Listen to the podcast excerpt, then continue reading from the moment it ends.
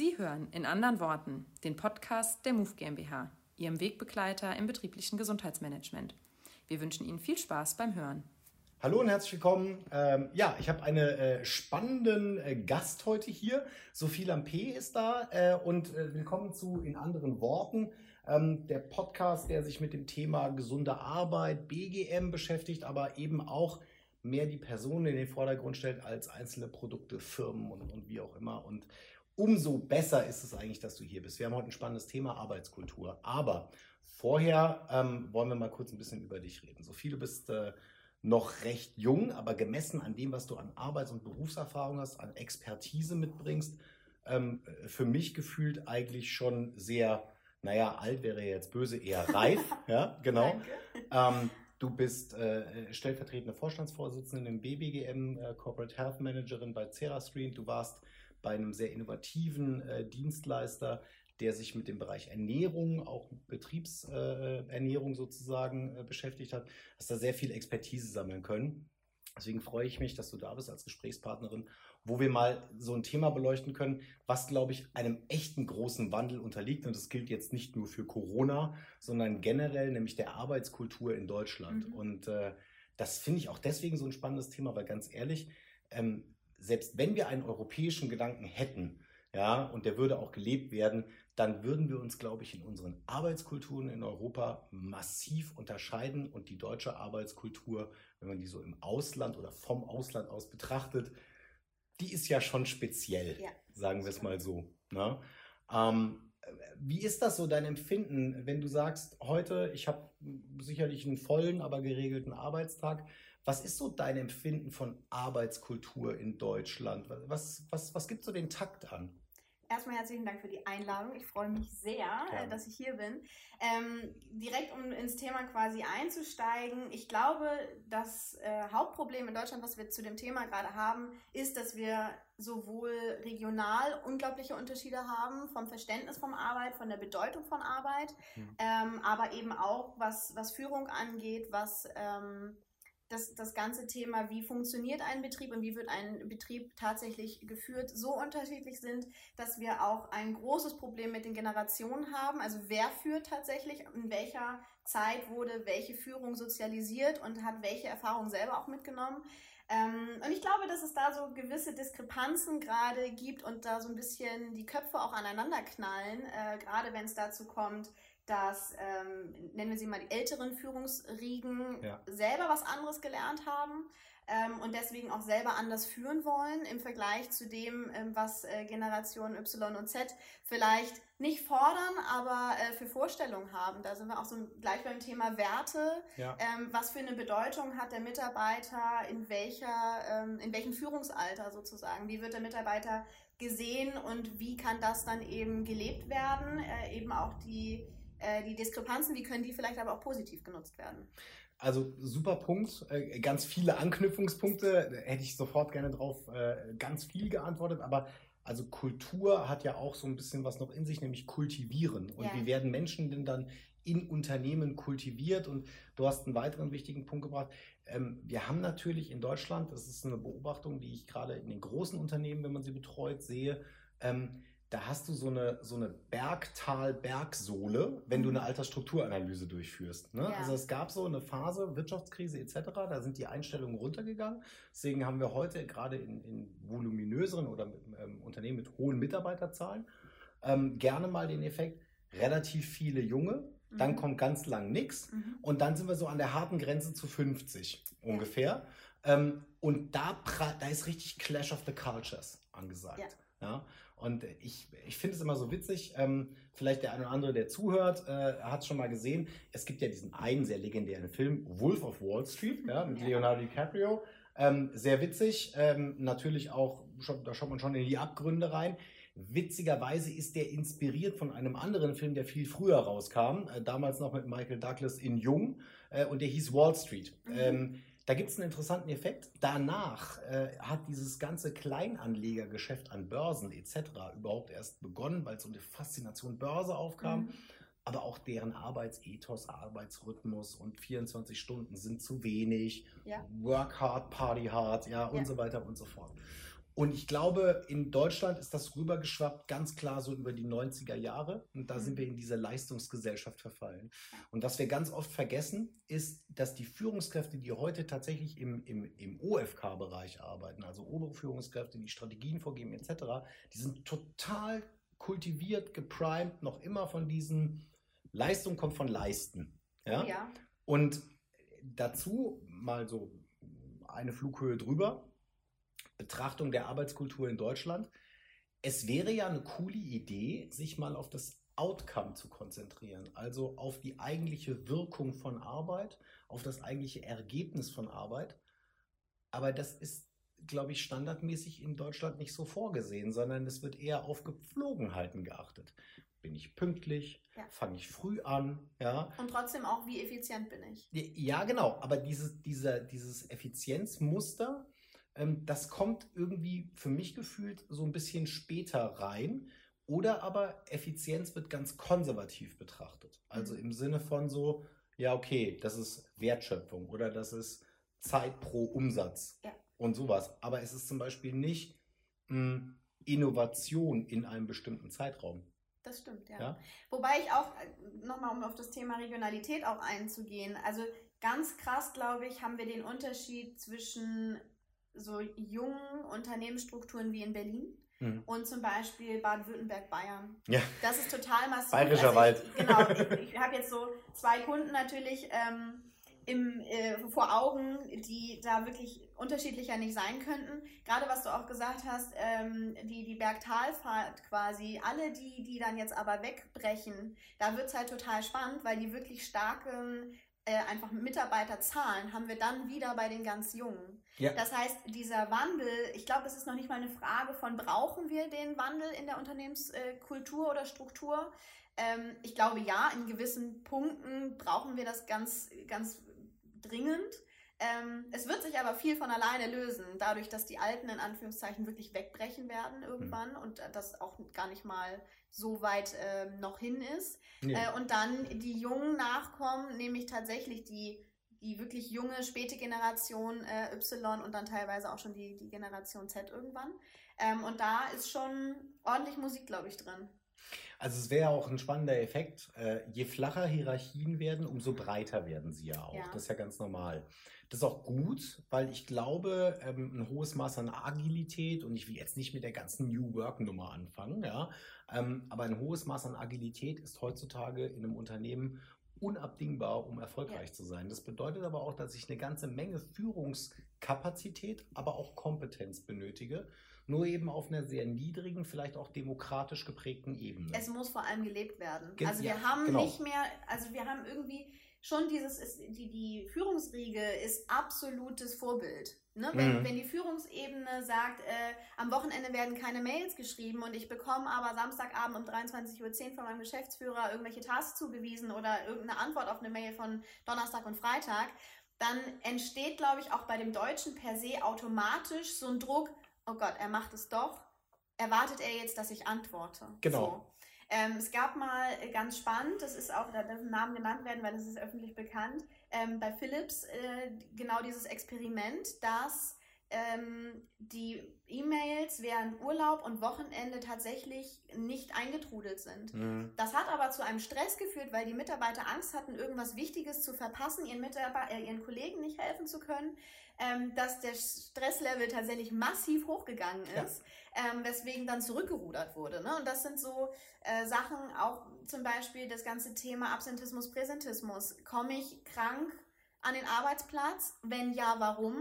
Ähm, und wieso ist es eigentlich, wieso haben wir dieses Thema faktisch noch, dass äh, sich die Frage überhaupt gestellt werden muss? Und ich glaube, da kann sowohl von oben als Vorbildsfunktion ganz, ganz viel von der Führungsebene passieren. Es muss aber tatsächlich auch die Möglichkeit und die Chance im Unternehmen dann gelassen werden, dass es von unten gelebt werden darf, ohne dass eben ähm, der Knüppel von oben kommt. Und es das heißt hier, ich erwarte aber mehr. Und das ist so ein so eine Differenz, die wir gerade haben, da wird es eben nicht gelebt und die Kultur lebt davon, dass sie gelebt wird. Ja, genau, sehr richtig. Äh, also Führungskräfte als Vorbildfunktion, äh, auch Stichwort Absentismus, Präsentismus, äh, fällt für mich unter eine Klammer. Ähm, die meisten deutschen Unternehmen sind in ihrer Führungsstrategie mit einem Erziehungsauftrag unterwegs. Und genau dieser Erziehungsauftrag führt auch dazu, dass sich Führungskräfte wie Erzieher aufführen. Und jetzt, da steckt auch in deiner Aussage eine bestimmte Gefahr drin. Also eine Führungskraft, die das vorlebt, was ist der eigentliche Wert? Wie wollen wir das in Wirklichkeit? Das geht ja auch nur mit einem gewissen Maß an intrinsischer Motivation. Ja. Wenn jetzt aber festzustellen ist, und das erlebe ich genauso wie du, ja, dass das eigentlich nicht vorgelebt wird, sondern dass Führungskräfte da sehr regelmäßig dagegen verstoßen, ja. dann muss ich mir die Frage stellen, worum geht es eigentlich wirklich? Also Fred und Malik, ne, leisten, leben, führen, worum geht es denn hier wirklich? Und ich glaube, es ist entweder das Vorleben gegenüber einer weiteren vorgesetzten Führungskraft, so ja, ich weiß ja, dass die Kultur ist, aber ich habe übrigens was ganz besonders Tolles gemacht, ich habe mehr gearbeitet. Oder aber da fehlt schlichtweg tatsächlich ein gewisses Maß an Kompetenz zu verstehen, was wirkt, wann, wie und warum. Mhm. Und äh, was ich so zum Thema Führung, auch gesunde Führung sagen kann, ähm, ist, dass ich ganz oft, so um die 1000 Führungskräfte dürften es gewesen sein, mit denen ich zusammengearbeitet habe, feststelle, da ist gar nicht so großen Mangel, was das Thema Führungskompetenz angeht da, da ist ein richtig krasser Mangel im Rahmen Managementfähigkeiten mhm. da. Also die einfachen Sachen. Wie setze ich ein Projekt auf? Wie funktioniert Projektmanagement? Wie priorisiere ich? All diese Sachen.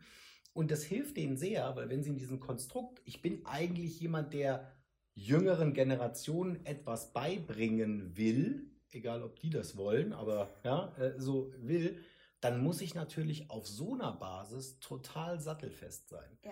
Wenn ich das aber selber gar nicht mehr kann, kann dann bringt es mir auch nichts, den Prediger zu spielen, ja. denn das sollen Führungskräfte ja eben auch nicht sein. Genau. Ähm, Absentismus, Präsentismus, ganz kurz noch. Äh, das ist nämlich das Spannende daran. Hätten wir eine andere Arbeitskultur, hätten wir eine Arbeitskultur, die vielleicht auch angepasst ist auf Generation Z, mhm. Generation Y, dann ähm, sind wir eigentlich an einem Punkt, wo wir als elementare Kennzahl, und in Deutschland ist die Kennzahl der Kennzahlen ist Fehlzeiten, ja, also Absentismus, mhm.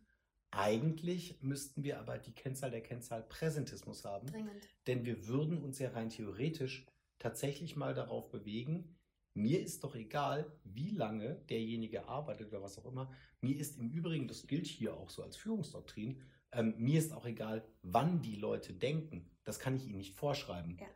Mir ist allerdings das Ergebnis ihrer Arbeit wichtig, weil es es mir als Führungskraft sehr leicht macht, damit das Unternehmen auch zu steuern. Ja.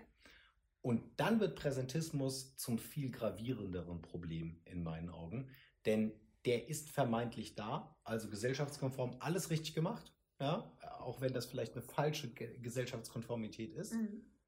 Und da baut derjenige dann richtig Scheiße.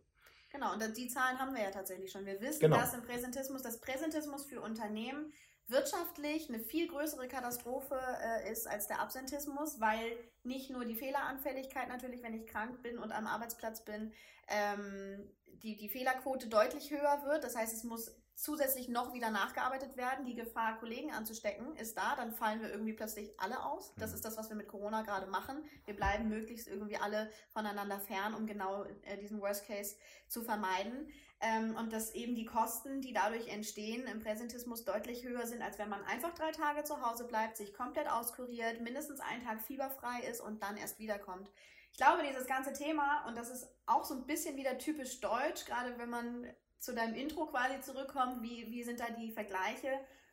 Ich würde jetzt einfach mal die These in den Raum stellen, dass der Deutsche unfassbar viel Anerkennung und Wertschätzung braucht, und zwar auch über den Job ähm, Wahrscheinlich sogar nur über den Job, um ehrlich zu sein. Ja, wenn man, ja, ja, weiß, mh, mm, ja, vielleicht. Ähm, aber auf jeden Fall ist Job und Arbeit in Deutschland so ein wichtiges Thema, womit auch wahnsinnig viel ja profiliert wird äh, und das auch so ein Statussymbol ja irgendwo ist. Also gerade auch das Thema Karriere allgemein bei Männern wie Frauen, ähm, womit wir dann wieder ganz andere äh, Konsequenzen haben oder Konsequenzen, mit denen wir ja, genau ja. Äh, leben müssen. Ähm, aber eben auch dieses, ich weiß oder mir wird es vielleicht auch vorgelebt, ich, ich soll am, am Samstag nicht arbeiten, aber wenn ich da jetzt, wenn ich ausgerechnet Samstag so ein richtig geiles Projekt aufsetze und so eine mega neue Vertriebsidee habe oder was auch immer und mein Chef das direkt am Montag sieht, dann muss er mich doch noch mehr wertschätzen als vorher schon. Das ist so ein Schrei nach Liebe. Mhm. Und das schöner, ist, schöner eine, Begriff, ja. ist eine ganz schwierige Sache, weil da die Unternehmen eigentlich nicht für gemacht sind. Es viele Chefs, glaube ich, oder viele Führungskräfte mittlerweile gibt, die das aufgreifen, weil es auch ein Reagieren, glaube ich, auf ähm, das ist, was die Arbeitnehmergesellschaft gerade fordert. Ähm, und trotzdem ist es wahnsinnig ungesund für alle Seiten. Ja, aber es ist, es ist ungesund, weil es unnötige Grenzen gibt. Also, äh, wenn ich jetzt mal die Aussage von dir nehme und ich will sie jetzt mit Absicht so in eine, in eine falsche Ecke stellen, dann würde ich sagen, wow, da ist sie, äh, die Jungfrau von Orléans für Work-Life-Balance. Ja? Und ich glaube, wir beide wissen, dass die richtige Begrifflichkeit eigentlich Work-Life-Bullshit ist. Ja? Denn es, es ist de facto auch mit intrinsischen Motivationsfaktoren von Menschen, also wir haben ja Konstrukte aus dem Neuroleadership, wo klar wird, was sind, was sind Bedarfstypen etc. Ja. Es ist klar, dass Arbeit gar nicht zeitabhängig ist, sondern Arbeit ist wahrnehmungsabhängig. Mhm. Ja? Also ich bin schon der Meinung, ähm, wir reden eher von sowas wie Work-Life-Blending. Es mhm. muss mir klar sein, dass ich mich in keinem der, in keiner der Welten, vielleicht ist es auch sogar nur eine Welt, ja, da darf ich mich aber nicht zu sehr in irgendetwas reinkaprizieren, wo mich auch kein anderer mehr rausholen kann. Ja. Das, ist ein, das ist eine Gefahr und ja. die, ist, die ist ganz enorm in unseren doch sehr konservativen Strukturen behaftet. Ich habe da so ein Schlagwort für, das heißt interessierte Selbstgefährdung. Mhm. Ich weiß nicht, ob du es mal gehört ja. hast. Das große äh, Forschungsgruppe in Berlin, die haben das Phänomen aufgedeckt. Und ich weiß sogar, wo das herkommt. Und das ist, also eigentlich ist es brutal. Das zeigt dieses 90er Jahre BWL-Denken. Ja? Man hat sich die Frage gestellt, wie schaffe ich es denn, die Leistungsdynamik eines Selbstständigen, der im Übrigen deswegen so eine hohe Leistungsdynamik hat, weil er ansonsten einfach verhungert, mhm. ja, auf einen Arbeitnehmer, eine Arbeitnehmerin zu übertragen. Ja. Und dann hat man festgestellt, das geht mit Verantwortung am besten. Mhm. Und Verantwortung kann ich jetzt aber nicht unendlich vergeben, weil Führungskräfte und mehr Geld, und da geht es ja sowieso schon Deutsch gar nicht mehr weiter. Ja. ja. Ähm, aber ich könnte ja Teams gründen und könnte sagen, ey, ihr kriegt ganz viel Verantwortung, ihr dürft alles selber entscheiden und so weiter und so fort. Und jetzt pole ich um von demjenigen, der aufgabenorientiert arbeitet, mhm. hin zu demjenigen, der im Team gemeinsam ein Ergebnis erzeugt. Mhm. Und das bringt eine Abhängigkeit von der Kollegialität zu sich. Das ist eine weitere Eigenschaft des, der deutschen Arbeitnehmerlandschaft. Ja? ja. Also wer ein Kollegenschwein ist, der, ist, der ist mal richtig raus. Ja? Der ist sowas, der ist raus, der war schon auf dem Schulhof raus und, und jetzt ist er richtig raus, ja. raus. Das ist man also nie. Und diese geflügelten Sätze wie, nein, wenn du dich nicht gut fühlst, geh nach Hause, das machen deine Kolleginnen und Kollegen schon gerne für dich. Das heißt eigentlich nur so, ja, geh doch, dann bist du raus. Und da kommt ein Phänomen, interessierte Selbstgefährdung, äh, mit erhöhten Präsentismusquoten, mit allem drum und dran zum Tragen. Und das ist tatsächlich gravierend gefährlich, auch für unsere zukünftige Wissensgesellschaft ja. gefährlich. Denn der Wandel von Leistung zu Wissensgesellschaft, der ist in Wirklichkeit schon ganz lange vollzogen. Ja, ich finde, das ist noch unter ganz anderen Aspekten auch gefährlich, wenn du diese, dieses Verschieben hast. Du hast immer Mitarbeiter, die mit dem, was sie machen und wie sie es machen, total happy sind. Und wenn jetzt so ein, so ein Wandel dazu kommt, egal ob der bewusst ausgesprochen ist oder nicht, hast du auch oftmals das Problem, dass äh, sich Stärken ähm, dass das starke, ja, dass, dass die Stärken durch Schwächen ersetzt werden sollen und andersrum. Mhm. Und du damit einen unglaublichen Stressfaktor auch auslöst. Ja. Zu Stress allgemein nochmal, ähm, gerade dieses Thema, ist es mir relativ egal, wann ihr arbeitet, wie ihr arbeitet. Hauptsache, ne, Fristen und Co. werden eingehalten und ihr fühlt euch wohl dabei, ist auch immer so, so ein Thema.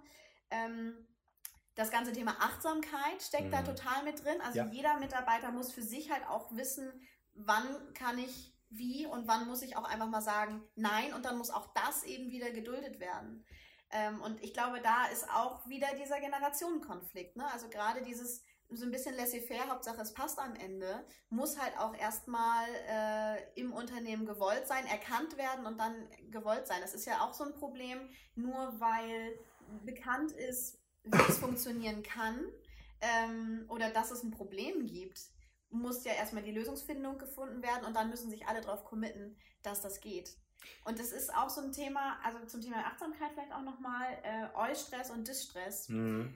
Der gute Stress ist immer noch Stress, aber der motiviert auch wahnsinnig. Und mit Eustress, mit der richtigen Form von Eustress kann man in, in Teams, gerade wenn wir, wenn wir gute Teamsynergien haben, wahnsinnig viel erreichen. Ähm, und mit Distress, da brauchen wir glaube ich nicht drüber sprechen, der macht uns halt einfach alle fertig. Und gerade der klar. herrscht aber oben.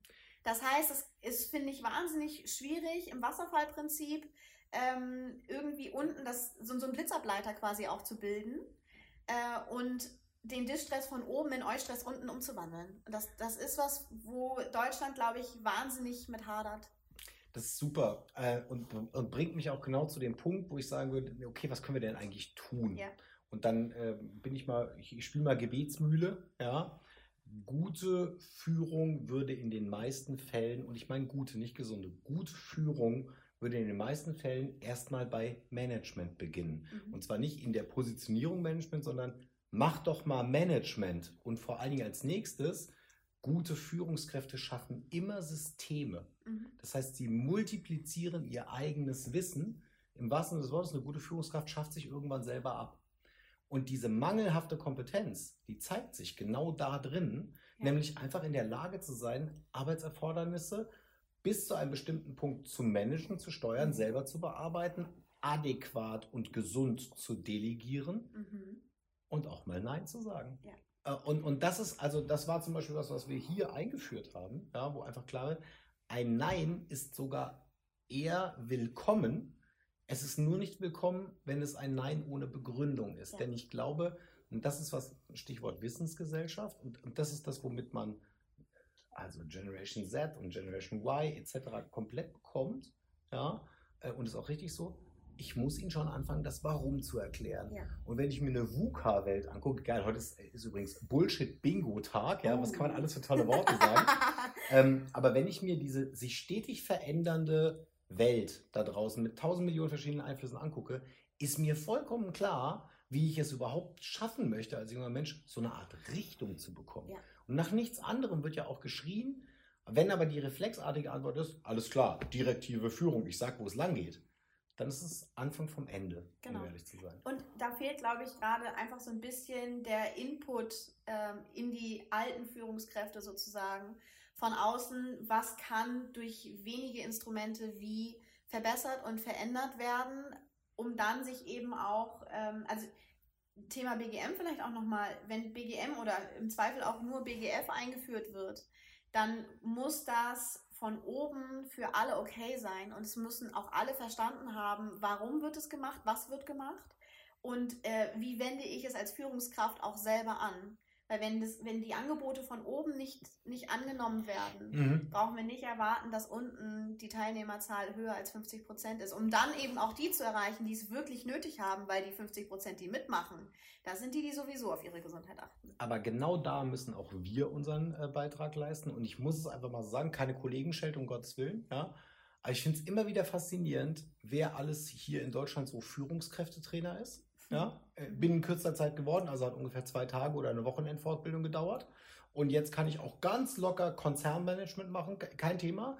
Und ich stelle fest, dass ganz oft, und ich finde, das darf ein BGM-Dienstleister niemals sein, der ist übergriffig in generalistische Managementbereiche hinein. Ja. Das geht nicht. Ich, also diese Kompetenz habe ich nicht anzuzweifeln, ja. sondern ich bin Spezialist. Und wir müssen, glaube ich, alle miteinander erkennen, das ist auch in vorherigen Folgen auch immer schon mal wieder aufgekommen, BGM ist keine eigene Managementdisziplin. Es ist ein Instrument, es ist eine Unterstützung. Und wenn ich das glaubhaft einer Führungskraft klar machen kann und ihr deswegen auch den Out, also das Outcome von BGM klar mache und nicht den Output, ja. dann habe ich eine realistische Chance, dass es tatsächlich, wie du vorhin gesagt hast, gelebt wird. Ich würde noch einen Vorschlag machen ähm, zum Thema, wie löst man denn jetzt so ein Problem auf? Wir sind über Arbeitskultur zum Thema Führung gekommen, mhm. sicherlich eine absolute Säule mhm. für die Arbeitskultur. Sie prägen die Arbeitskultur ja. nun einfach. Ähm, und ich plädiere sehr dafür, wir machen mal was total Verrücktes. Wir gehen es mal mit Logik an. Oh Gott. Ja, geht gar nicht. Und das Aber, in Deutschland. Ja, sowieso nicht. Also Bauchgefühl weg, Logik an. Ja. Ähm, tatsächlich haben wir ein sehr standardisiertes und sehr gutes Instrument, ich möchte sagen eher Methode in Deutschland, Das ist nämlich das Thema psychische Gefährdungsbeurteilung. Mhm. Und darin liegen diese fünf Dimensionen, also Arbeitsumgebung, Arbeitsorganisation, Arbeitsinhalt und Aufgabe, ähm, äh, soziale Beziehung und das Thema, und das wird ja sehr wichtig werden, Stichwort Homeoffice, ja, neue Arbeitsformen. Ja.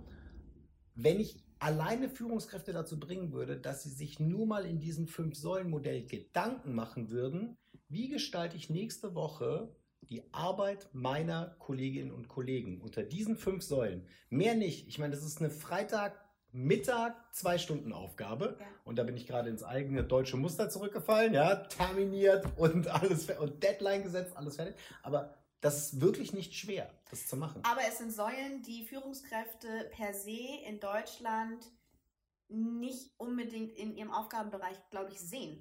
Richtig. Aber tatsächlich ist es so, dass in meinen Augen die Aufgabe eines Unternehmens ist ja. und Unternehmen jegliches Hindernis seinen Arbeitnehmerinnen und Arbeitnehmern aus dem Weg zu räumen, ja. dass sie 100% ihrer Arbeitsergebnisse erfüllen können. Nichts anderes ist die Aufgabe, ist der verlängerte Arm des Unternehmens einer Führungskraft. Und deswegen muss ich mich an diesen fünf Säulen eigentlich orientieren. Und das muss ich nachts um drei, wenn ich aufgeweckt werde, eigentlich auch drauf Untergehen können. Ja. ja. Aber da ist auch wieder das Problem, äh, Humanressource ist die wichtigste meiner Meinung nach immer noch im Unternehmen. Wir merken es jetzt während ja. Corona gerade äh, oder haben es ganz äh, am Anfang des, des, Lockdowns, wenn wir ihn so nennen wollen, gemerkt. Ohne unsere Mitarbeiter geht es halt irgendwie dummerweise leider auch nicht. Mhm. Ähm, und ich glaube, auch da hat die tatsächlich Krise, wenn wir sie so nennen wollen, gerade ganz viel bewirkt, weil plötzlich eben auch gerade was mobiles Arbeiten oder äh, andere Arbeitsstrukturen angeht, passieren musste. Mhm. Ich glaube, für die, für Deutschland hat es eine unfassbare Chance, was gerade passiert ist. Und ich hoffe ja. sehr, dass es langfristig eben ähm, Dinge übernommen werden, langfristig implementiert werden, aber dann eben gesichert und gesteuert. Ich glaube, das Thema Chancen sehen ist auch was, was uns auch so ein bisschen zum Ende bringt, aber ein schöner Abschluss ist. Ähm, denn was wir vorher auch hatten, das haben wir viel berichtet bekommen. Also wir haben, wir haben weit über, glaube ich, jetzt 4000 Online-Einheiten gemacht in dieser Zeit. Und ich bin da auch ganz ehrlich, also ich kann jetzt auch mittlerweile keinen mehr sehen, der noch irgendwie auf dem Teppich rumkriecht und da Yoga macht. Ja, also ja. Das, ist, das ist übrigens auch nicht BGM, um es mal kurz zu, festzuhalten. Ähm, aber äh, was ich schon sagen kann, die Mitarbeiter haben alle gesagt, wir haben jetzt erstmal gemerkt, wie wenig uns vertraut wurde mhm. Ja? Mhm, ja? und wie sehr wir jetzt beweisen konnten, dass es geht. Dass es geht. Mhm. Und das wird einen radikalen Wandel ähm, äh, ja, auslösen. Das ist schon der Wandel. Der ist schon da, genau. genau. Aber ich sage deswegen auch radikal, mich so ein bisschen einschränken, allerdings nicht zeitlich. Also dieser Wandel wird noch sehr viel Zeit in Anspruch ja. nehmen, aber er wird eben sehr radikal sein in jeder Phase dieser Zeit. Ja. Und es wird so ein Hin- und Herwogen der Wellen sein. Von früher war aber alles besser, übrigens auch Teil der Arbeitskultur mhm. in Deutschland, ja. Früher war zu, Lametta. genau. Zu, wenn wir jetzt nicht innovativer wären, können wir auch eigentlich gleich zumachen, ja. Und ähm, das zu gestalten, das ist die Aufgabe der Führungskräfte und auch, glaube ich, Teil der neuen Arbeitskultur in Deutschland. Denn während wir Wissen generieren jeden Tag, ja, vermasseln wir es eigentlich auch jeden Tag, dieses Wissen adäquat zu verteilen ja. und damit auch nutzbar zu machen. Also wenn wir mehr unter einem Wertschöpfungskonstrukt leben mhm. würden, als unter einem Zeitregeln und früher war alles besser Konstrukt, dann glaube ich, hätten wir schon deutlich mehr als die Hälfte der Miete zusammen. Ich sehe die Aufgabe aber auch ganz klar bei uns Dienstleistern, da jetzt die Unternehmen abzuholen und diesen Wandel, der von unten als kleine Revolte vielleicht auch äh, gelebt wird, zu unterstützen und das dann eben in die Messbarkeit zu bringen, in die Effizienz zu bringen und zu sagen, ey, wir haben hier eine Riesenchance und das ist das Instrument, wie wir euch unterstützen können, das jetzt beizubehalten in Form von Employer Branding oder was auch immer, Wertschöpfung äh, genauso wie Wertschätzung. Mhm. Ähm, und ich glaube, dass da wahnsinnig viel Musik gerade drin ist und so ein bisschen eben zu der Frage,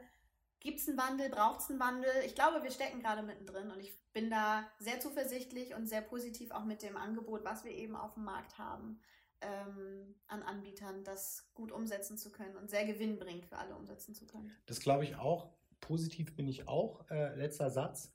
Ähm, und zwar unter einem ganz anderen ähm, Aspekt eigentlich nochmal.